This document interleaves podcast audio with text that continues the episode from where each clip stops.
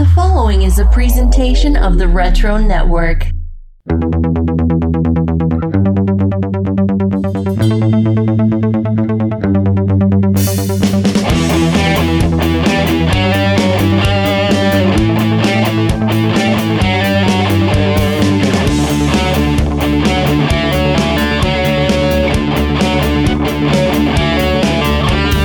Greetings, geeks, and welcome to another edition of Wizards Half. This is mini episode 55.5. Yep, these are the episodes where we get into all the nitty gritty details we didn't have time for on the main episode. Did you have some fun with Jason Inman? I know Michael did. Yes, got to meet one of his podcasting heroes, and he's still walking on air. But I gotta say, hey, Michael, you've been podcasting with this guy over here for years. Where's the praise? Oh, only confusion and disbelief that he is dealing with such a maniac. But no, Jason, we want to thank you so much for taking time off from Geek History Lesson to be part of our show. We'll definitely have you back. You know, Jason even said that he had won a wizard contest, and Michael himself probably felt like he had won the lottery having him as a guest on the show. So let's get into Cap's Kooky Contests.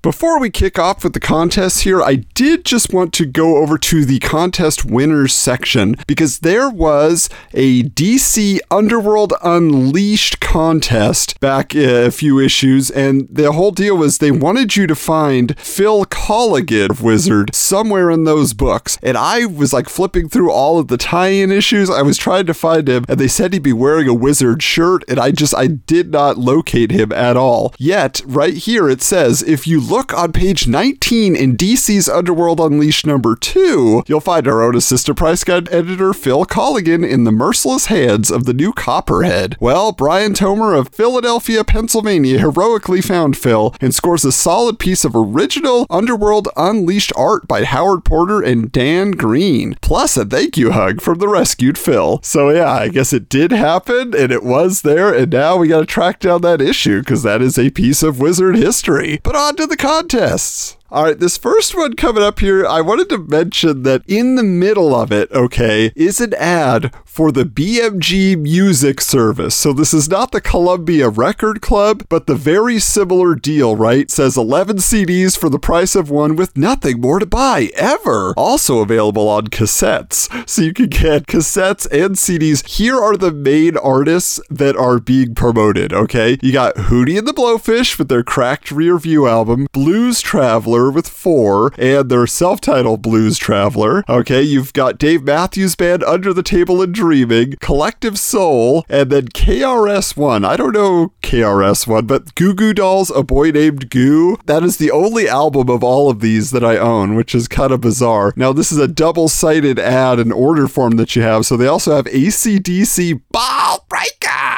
uh, Ace of Base, they have the sign and the bridge, Friends, music from the TV series. For some reason, I own it. Uh, Van Halen Balance and Van Halen Live right here, right now. TLC, Crazy Sexy Cool, and Travis Tritt, Greatest Hits. So, hey, at least they got some country music in there to talk about the hot country, but there are so many titles on this page, I feel like I'm going to have to share it because you guys remember these. I just didn't know that Wizard got in on the game of advertising them. But speaking of the game, somebody who was playing and winning at this time for sure was Billy Tucci with Shi. So, this contest says Crusade Entertainment presents the Shi Haiku Contest. Hey, not only is she one of the most popular comic characters around these days, but she, she's also Japanese. So we figured now's as good a time as any to get multicultural and salute Shi in the tradition of her homeland. So, how are we going to do that? Easy. We're going to write a poem about Shi, but not just any poem. We're going to write a haiku, the traditional Japanese form of poetry. What is a haiku, you ask? Simple. It's a poem that has three lines, none of which have to rhyme. The first line has five syllables, the second line has seven syllables, and the last line has five syllables again. And guess what? We want you to write a haiku about Shi. Here's an example.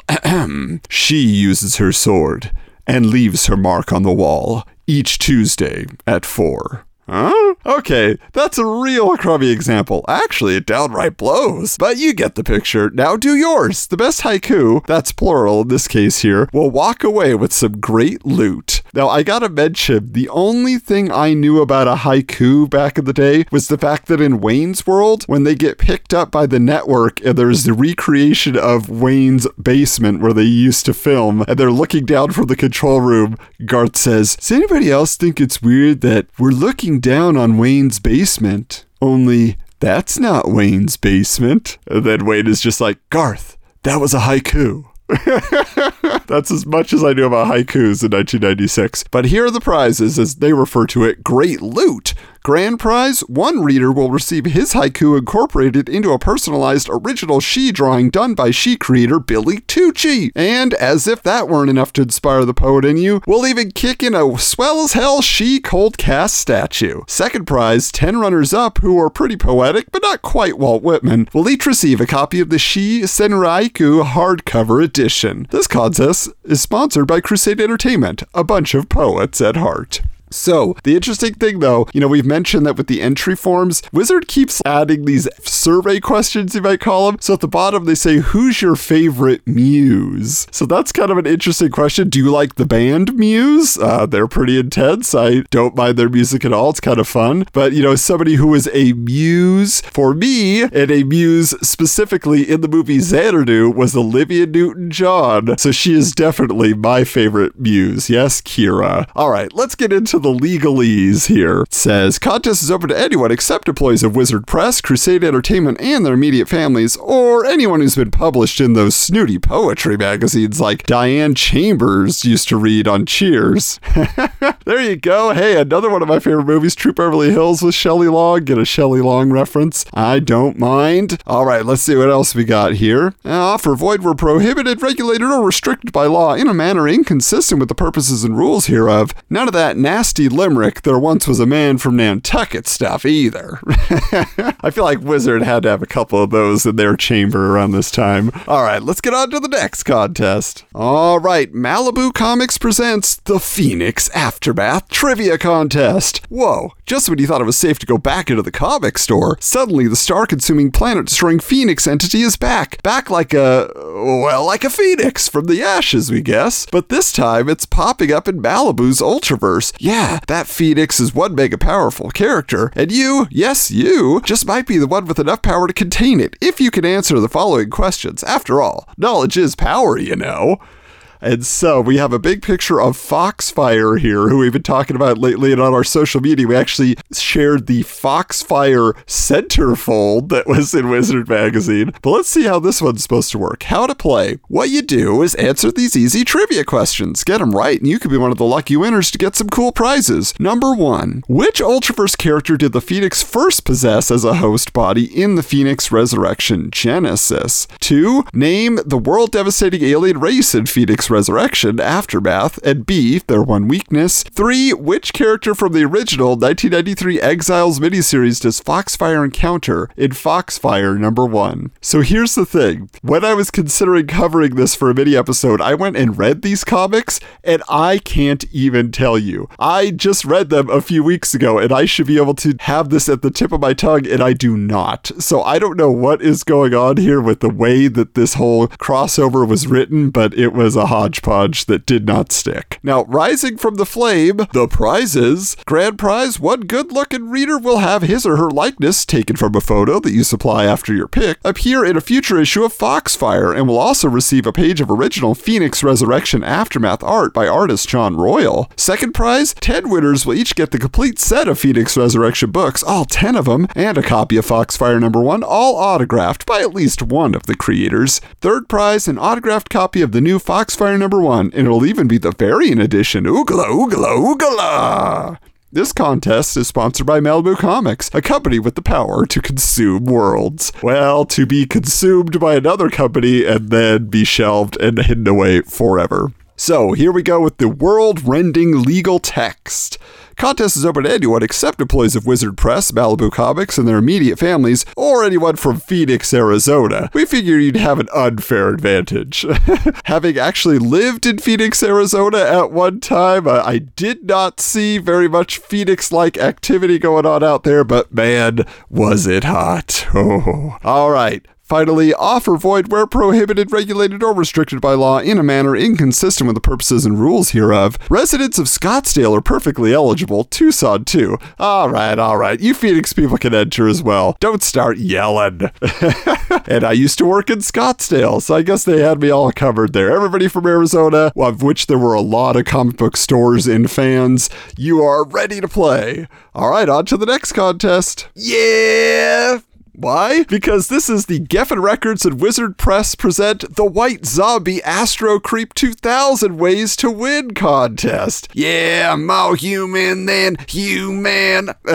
Gotta love you some Rob Zombie. Says enter an Astro Blast through the stratosphere on a collision course with Destiny and maybe even prizes. You could win an original Rob Zombie work of art, a White Zombie autograph guitar, White Zombie autograph CDs. How to play. Just complete the entry form and mail it in. Do it 2,000 times if you want for 2,000 ways to win. Just be sure to write each one, no photocopied submissions, and mail each one separately. I will say that I actually did get to see Rob Zombie in concert at Ozzfest back in 1999. That was, you know, definitely during his Hellbilly Deluxe solo phase, but man, what a show. But just to go on a little bit more of a Rob Zombie tangent here, because he does have a lot of music and things that I enjoy. Uh, if you have never listened to the We're a Happy Family Ramones tribute album, you really should check that out because the covers on that are amazing. Just the bands that are involved Red Hot Chili Peppers and Kiss and any number. But Rob Zombie does a killer version of Blitzkrieg Bop. You know, we've been hearing that song a lot in movies these days, but his reinvention of it, ah, it just is so cool. So I, if you've never checked that one out, I highly recommend it. Anyway, the list of prizes grand prize one grand prize winner will receive a CD copy of White Zombies 2 Cataclysmic hit discs, La Sexorcisto Devil Music Volume 1, and Astro Creep 2000 Songs of Love, Destruction, and Other Synthetic Delusions of the Electric Head. Each personally signed by every member of the band. But wait, there's more! We'll also throw in a guitar autographed by the entire band and an original work of art from a White Zombies CD liner created by the master, Rob Zombie himself. Runners up, 10 runners up will receive a CD copy of White Zombie's current release, Astro Creep 2000, and you know the rest, autographed by the entire band. All right, here's more legal than legal, more legal than legal. Contest is open to anyone except employees of Wizard Press, Geffen Records, MCA Records, and their immediate families, or anyone behind the facade of this innocent looking bookstore. What?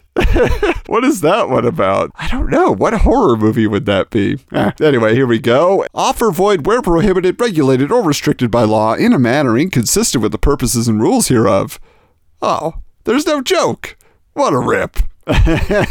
Now, I do want to mention, though, on the entry form, they did add one more thing, which asks more bass or more treble. I'm always up for more bass, man. You're going to shake your belly. Or, you know, that movie, I Love You, man. Slapping the bass. All right, here we go. Last contest. Wizards of the Coast present It Must Be Magic. Hey, you've been reading all about that groovy Magic the Gathering game. You know what it's about. You've seen the art. Now here's your chance to win it. How do I do that? It's a breeze. Just let us know who your favorite Magic the Gathering artist is. You've seen the gallery, you've probably seen the cards, you know these guys, so tell us who your favorite is. Randomly selected entries can net the senders some magical prizes. Grand prize one reader will receive a booster box of Magic the Gathering Super Swell Ice Age expansion set, plus a copy of the Magic the Gathering Pocket Player's Guide 2nd edition, and a Magic the Gathering card autographed by their favorite artist. Second prize 20 lucky readers will each receive three booster packs of Ice Age and a copy of the Magic the Gathering Pocket Player's Guide 2nd edition. Now, given the current market for Magic the Gathering cards, especially these vintage ones, you gotta imagine that that is worth a lot of cash these days. A signed card by the artist, just any of this vintage stuff from back in the day. Now, let's see what it says here. They instead of the legal jargon, as they often call it, this is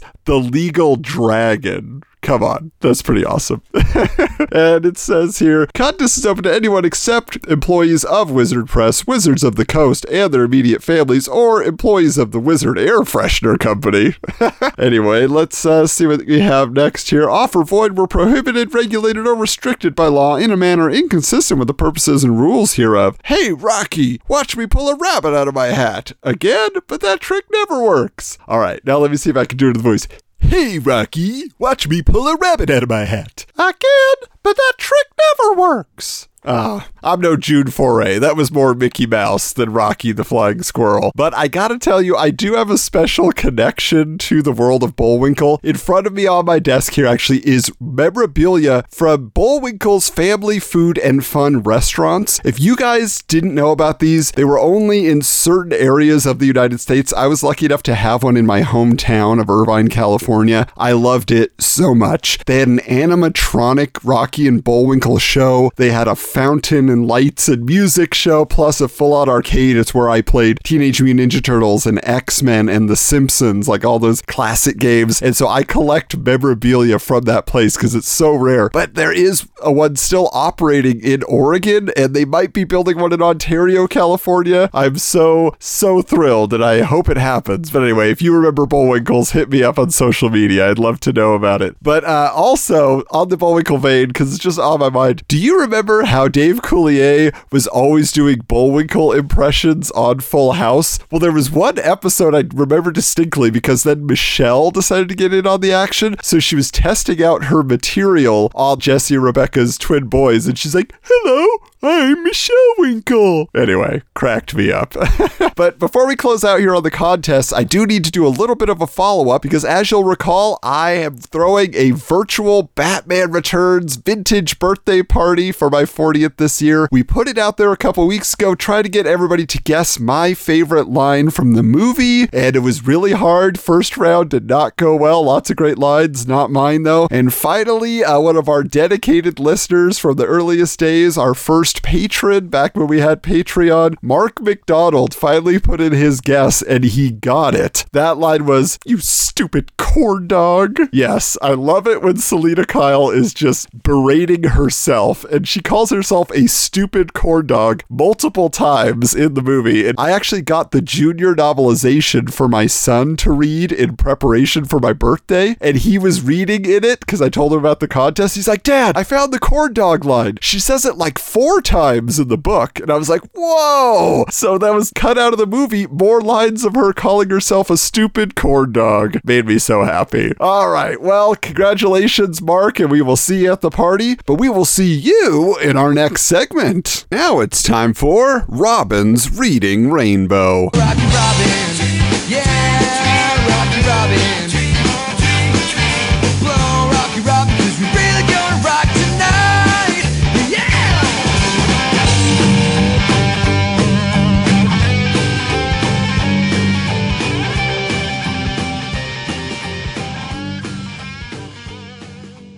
All right, so this time around, we are going to be talking about Spider Man Legacy of Evil, which was a one shot by Kurt Busiek and Mark Texeira. Is one of those books I've actually reread many times over the years since I bought it at my local comic book store in 1996. But it wasn't until this read that I had a full appreciation for it. Back then, it was just, oh, another painted book like Marvel's, sold. I didn't realize actually at the time, even, that it was by the same guy who had written Marvel's, nor did I connect the art to the same guy who did those cool Ghost Rider issues five years earlier. I mean, these guys were top talent at this time. I just saw painted Spider Man book looks cool. I will say though, this time around I made a lot of connections, but getting into the history of the book real quick, Wizard 56 actually has a first look into this, and they were kind of hyping it. And what they said here is Spider Man Legacy of Evil, which features Texeira's first full length painted work, came about a year ago when Marvel editors Danny Fingeroth and Eric Fein were planning a series of backup stories for the Spider Man books under the banner Dynasty of Evil. One of the stories evolved into the Legacy of Evil storyline, and Marvel eventually decided to turn it into a painted book. So I just think that's kind of interesting that we kind of have a, a different idea, and then they said, well, we'll just do it as a one shot then. And hey, a painted one at that. But let's get into the story here. So as it opens up, Ben Urich is walking to meet with Liz Allen slash Liz Osborn uh, to get details about the Green Goblin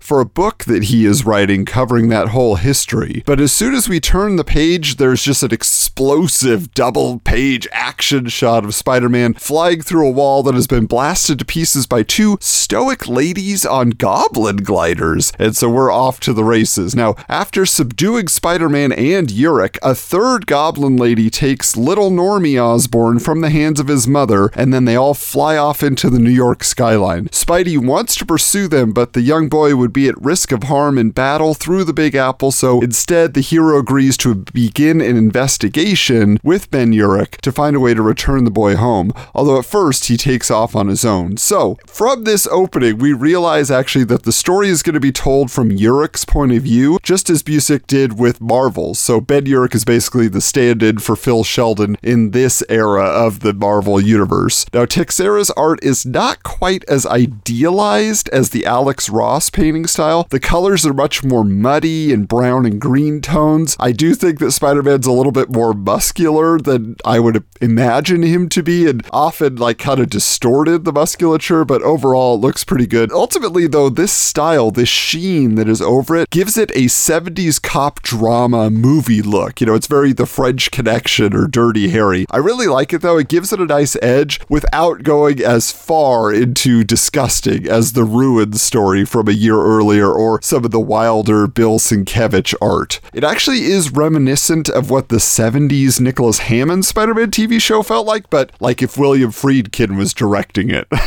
which would have been wild. It should be mentioned though, this is all taking place in the modern 90s continuity of the comics, despite that throwback aesthetic. So, getting into the story again here, Liz Allen slash Osborn's stepbrother, the Molten Man, aka Mark Raxton, enters the picture, and realizing the Goblin women must have been connected to the Osborn family legacy somehow, they have Harry Osborn's body exhumed to confirm that he is still dead and not the one pulling the strings, and then they continue to interview various associates of the Osborns in hopes of finding a lead, which they get nothing. For those who don't recall or didn't know, Harry was the Green Goblin for quite a while, but he was eventually poisoned by that goblin serum and he died as part of a story in Spectacular Spider Man number 200 in 1993. So this is kind of following up on that. This is a sequel to that big storyline. Meanwhile, Spider Man is off on his own, shaking down local criminals, you know, i.e., beating the crap out of them. I mean, this is a very rough Spider Man. He's obviously emotionally distraught by all the feelings that are being brought up, the ghosts of the past that are being dredged up. And while demanding this info on who is working for the Green Goblin, he just can't seem to accept the fact of what all these criminals are telling him. Saying the same thing. The Green Goblin is dead. Nobody's working for him. It's not a thing anymore. So ultimately, Spider Man then meets up with Urich and Raxton, and they go over the history of various Green Goblin imposters. Like they talk about the Hobgoblins, the Demo Goblin. You know, Spidey agrees to take Urich to the site of infamous battles between the Goblin and Spider Man over the years, where Texeira actually draws the action in kind of a translucent style, almost as if the ghosts of the hero and villain are reliving the encounters over and over again, even though, you know, Spider Man's still alive. Uh, but it's a very cool effect. It looks interesting. The whole section, though, is more of a greatest hits reinterpreted visually. You know, you get references to the death of Gwen Stacy and even Spectacular Spider Man number 189. That was the blue 30th anniversary hologram cover one. There was this whole story in there where Harry had this creepy confrontation with his family and Spider Man. They're all sitting at a dinner table. He's like just maniacal, trying to force them back into a happy domestic life as like a daddy goblin. Like it was, it was kind of a creepy story. So when they when that came up, I was like, oh, I remember that. Now at one particular warehouse site, the Goblin women arrive again to attack our trio of investigators, with the Molten Man protecting Urich from their blasts. And after realizing they're not superhuman women, but robots, Spidey just starts breaking them to pieces. You know, just gets creative. Can I mention though also how strangely and eerily alluring these Goblin gals are or were uh, to me before they started exploding? Like the 14 year old Adam was very conflicted reading this story. I'm like, ah, it's creepy, but huh. anyway, there is an interesting bit in the middle of this battle where Ben Urich says that all accounts suggest that Harry took over as the Goblin soon after he started college, which is then refuted by the Molten Man. And he's like, Norman was still the Goblin during that time time and blah, blah, blah. And so it's just interesting because I love how Busiek adds a layer of reality to the story and that the journalists were operating on available information, but obviously those who were personally involved had the real story. Now, having exhausted all possible leads, the crew returns to Liz Osborn's apartment to search for a mind control device Spider Man remembers the goblin had used on him once, and sure enough, they find marks on Liz's head, showing she had been mind controlled into giving away her son to the goblin's minions. She was a part of this plan the whole time. Upon that discovery, these Dr. Octopus like tentacles like shoot out from the wall, and the heroes wrestle with them and destroy them before they end up following Liz into a tunnel she has escaped through that opens up into a cavernous control room with giant monitors displaying Norman and Harry amongst images also of Green Goblin on various monitors. So you think of it kind of like Arnim Zola from Captain America the Winter Soldier mixed with Max Headroom, like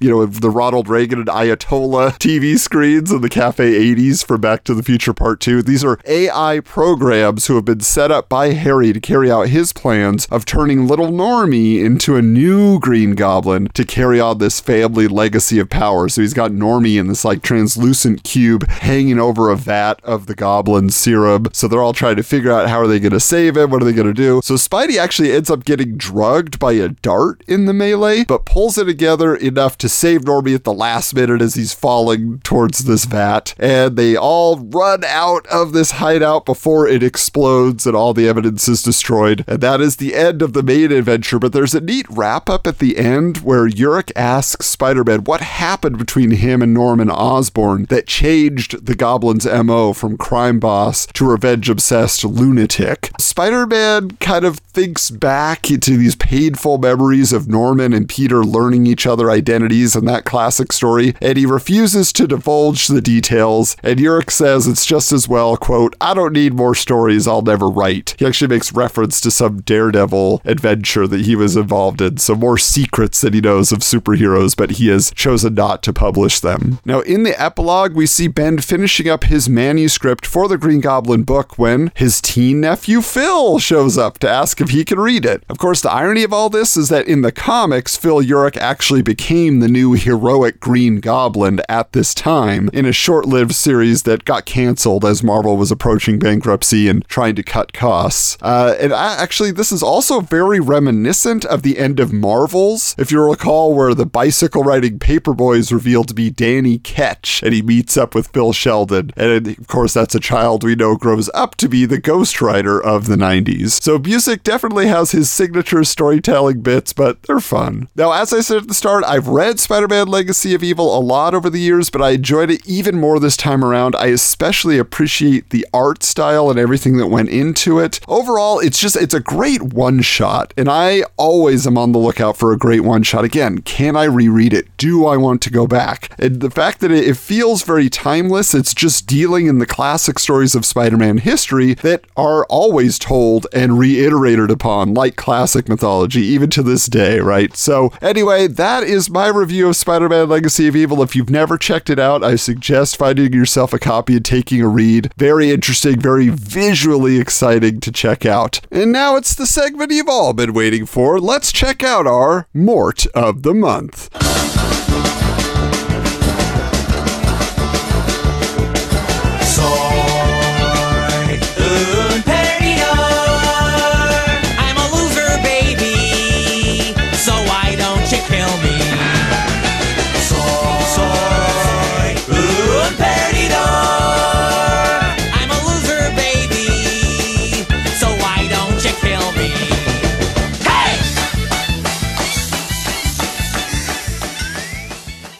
So this time around, it's Merry, M E R R Y, the girl of a thousand gimmicks. And she looks like here, based on the illustration, what if I Love Lucy, Lucille Ball, was dressed up as Power Girl, like a more modest version of Power Girl? Because she's got the white tunic and she's got the red cape, she's got, you know, blue gloves and everything. It's really interesting. But what it says here is okay, where do we start? Merry Creamer was born to an acrobat cat thief was stuffed in an orphanage when the old man was busted by the cops. Hey, red hair, orphanage, insatiable appetite for human flesh? She's Annie. She was eventually adopted by the parents of Sylvester Pemberton Jr. This can't get any worse. AKA the Star Spangled Kid, crime fighter extraordinaire. Dear God, it just won't stop. She soon started teaming up with her super sibling, becoming the girl of a thousand gimmicks, and eventually died from stress.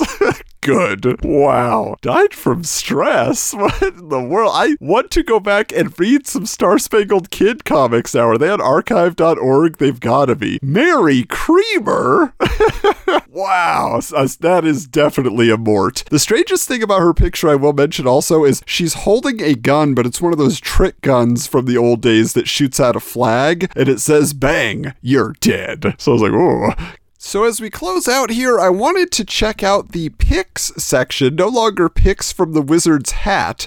This is the Wizard's Must Read comic books coming out in February of 1996. So, the first one here, you know, we talked a lot about Heroes Reborn and the fact that Mark Waid and Ron Garney weren't going to be on Captain America anymore, but they had a milestone issue with number 450. And it says here In Captain America's last story arc, and the first by the new creative team, Cap teamed up with the Red Skull, found Sharon Carter, foiled the bad guy. So everything's back to normal, right? Think again. As a result of those actions, Cap has been branded a traitor, explains writer Mark Waid. He has a hard time defending himself when the first words out of his mouth are, I allied myself with the Red Skull, and I was hanging out with Sharon Carter, an ex SHIELD agent who's in the country illegally. But this is Captain America, right? Hasn't he built up a little faith and goodwill with the American people after saving our collective butts about a jillion times? He has, Waid admits. These actions alone wouldn't convict him, but there's another piece of evidence that absolutely damns him. And naturally, Waid teases that in order to find out why Cap becomes the man without a country for this four issue arc, we're going to have to read the book. But that's no hardship, as Waid and artist Ron Garney have turned Captain America into a comic that everyone's talking about, and they're not just raving about the stories either. Readers are reacting spectacularly to Ron Garney's artwork, Waid says. What I like about it is that he doesn't draw like somebody else. He's got his own style that's not just a flavor of the month knockoff. Sharon Carter plays a pivotal role in the story too, he notes. She makes a great counterpoint to Cap. He really believes in this country and she doesn't believe in it at all. One other thing, Waid, who begins scripting the Avengers with number 400, mentions that Cap fans might want to check out Avengers number 398 and number 399, on which Waid is advising a word to the wise. But Untold Tales of Spider Man number 8, we were talking all about Kurt Busiek, and I just reviewed him in Robin's Reading Rainbow. But let's see what they're talking about in this story. The best thing about this title, besides the price, is that it works on many levels. Telling tales from Spider Man's early years, it's unrelated to the current Spidey continuity, and presents single issue stories that can be both understood and enjoyed by new readers. Yet, it also weaves around those already told early adventures, offering insight and enhancements for those familiar with Spider Man's Silver Age years. Every issue is designed as a good jumping on point, and this issue is no exception, says writer Kurt Busiek. For those unfamiliar with the other Spidey titles, it's got everything that makes Spidey cool the secret identity, powers, supporting cast, villains, action, jokes, and witty remarks, the whole deal. But for those familiar with his past, this issue explores an important character in a way we haven't seen before. At the story center is a new character called the Headsman, a high tech executioner who swings a pretty mean electrified axe. He joins with the Enforcers, a mob run group that wants to rub out the wall crawler. What none of them knows is that the headsman was created by industrialist Norman Osborn, who wants to gain control of the mob. Says Busiek, the story gives longtime readers an early look at Osborn, who later became the first Green Goblin, but it also gives them and first time readers the chance to see a new character in action for the first time. The story is told from the point of view of Harry Osborn, Norman's son, and Peter's future roommate. Harry wants to connect with his dad, who's becoming distant and abrasive, Busiek explains. Between those ill fated efforts, Harry finds time to date a high school classmate named Gwen Stacy. All that for a buck and a penny back, too. And all we hear is great praise about Untold Tales of Spider Man, so if you love the classics, there they are. Now, speaking of classics, this is really interesting. For Daredevil number 351, they have an image of the cover, and that is not the red costume. What does it say here? D Man's back! D Man's back! Oh no, that guy sucks. And he's bald. No one likes bald men. We all know they smell weird and they're sterile, and oh, wait, that's DD?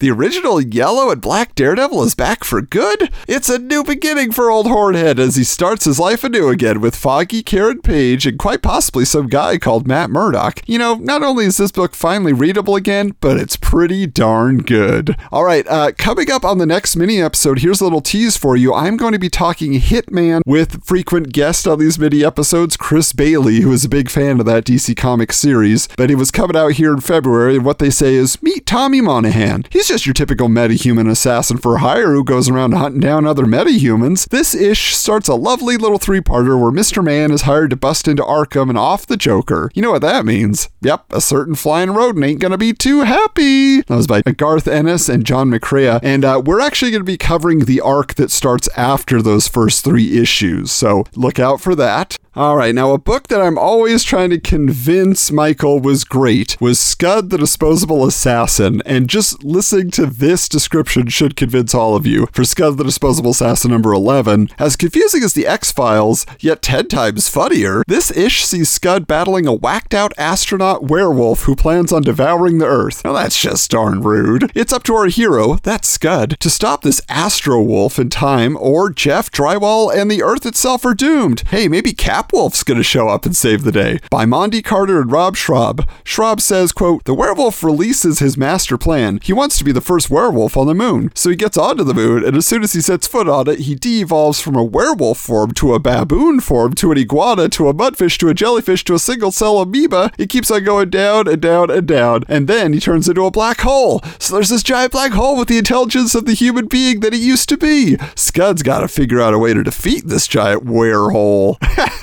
Isn't that a great insult, don't you feel like, for a werewolf? You werehole. So, I mean, but just the inventiveness in those comics are fantastic. Rob Schrab had some awesome ideas. So, if you have not read Scud the Disposable Assassin, I definitely recommend you check it out. Also, going out at this time, something I'm sure you read was Marvel vs. DC number three, and this was the lead in to Amalgam. We talked a lot of Amalgam with Jason Inman. It says here, Are you ready to rumble? Oh, baby, this is it, kids. Your votes finally get turned into action. It's the five big DC Marvel brawls, i.e., the main event, to decide the fate of both their universes. Finally, finally, we'll get to see Captain America kick Batman's ass up round his ears. Plus, you'll witness the birth of a brand new superhero who'll be shared by both DC and Marvel. How the heck are they going to do that? Read the book and find out. By Ron Marz, Claudio Castellini, Dan Jurgens, Paul Neary, and Josef Rubinstein. So, yeah, that's pretty wild, right? I mean, that was something everybody was like, who's gonna win? Who's gonna win? And uh, yeah, unfortunately, Captain America did not end up winning that battle. It's just the way it goes. Now, also, we were talking about Strangers in Paradise, so let's find out what was going on at this time. Things are moving fast. Katchoo gets out of the hospital to discover that she and Francine have been evicted from their house and now must share a one room apartment. The problem is that Freddy's trying to convince Francine to come back to him, even though he's real close to marrying some other woman. And David forces Katchoo to tell him exactly where the two of them stand. Whew, great stuff by Terry Moore. Yes, lots of soap opera drama, but the art in those books, so fun, so interesting. All right, and we can't get out of here before checking in on the X Men books. So, Uncanny X Men number 331, it's the ultimate showdown between your mutant pals and that ice cold babe, the White Queen. But she's kind of good now, isn't she? Unless maybe the White Queen's not really our Emma Frost, but an evil Emma from a parallel dimension where everything is a dark, twisted version of our reality. Hmm, Nah. By Scott Lobdell and Jumpin' Joe Madureira. so I would love to know if that was the real story, if there was a, a dark Emma Frost instead of a dark beast. But isn't she leading Generation X at this point? I don't know. This sounds like there was a lot going on. But anyway, thank you so much for checking out this episode of Wizards Half. But of course, we want to stay in contact with you, so tell us what you're reading over on social media at Wizards Comics on Twitter, at Wizards underscore comics on Instagram. And now you want to know, right? Who are we bringing on for episode 56? Who is this mysterious wizard staffer who will be joining us? Well, it is none other than Ben Morse, a fan like us from the 90s who made good and actually became a writer and worked in the wizard offices in the 2000s. Then he went on to work for Marvel for many more years after that. Michael actually didn't make it onto that one, so it's just me and Ben chatting it up, going through an issue of Wizard. He had so much insight of it. He's just been connected to the world of comics for so long. It was a ton of fun, so I hope that you will enjoy it. But until next time, keep your books bagged and boarded.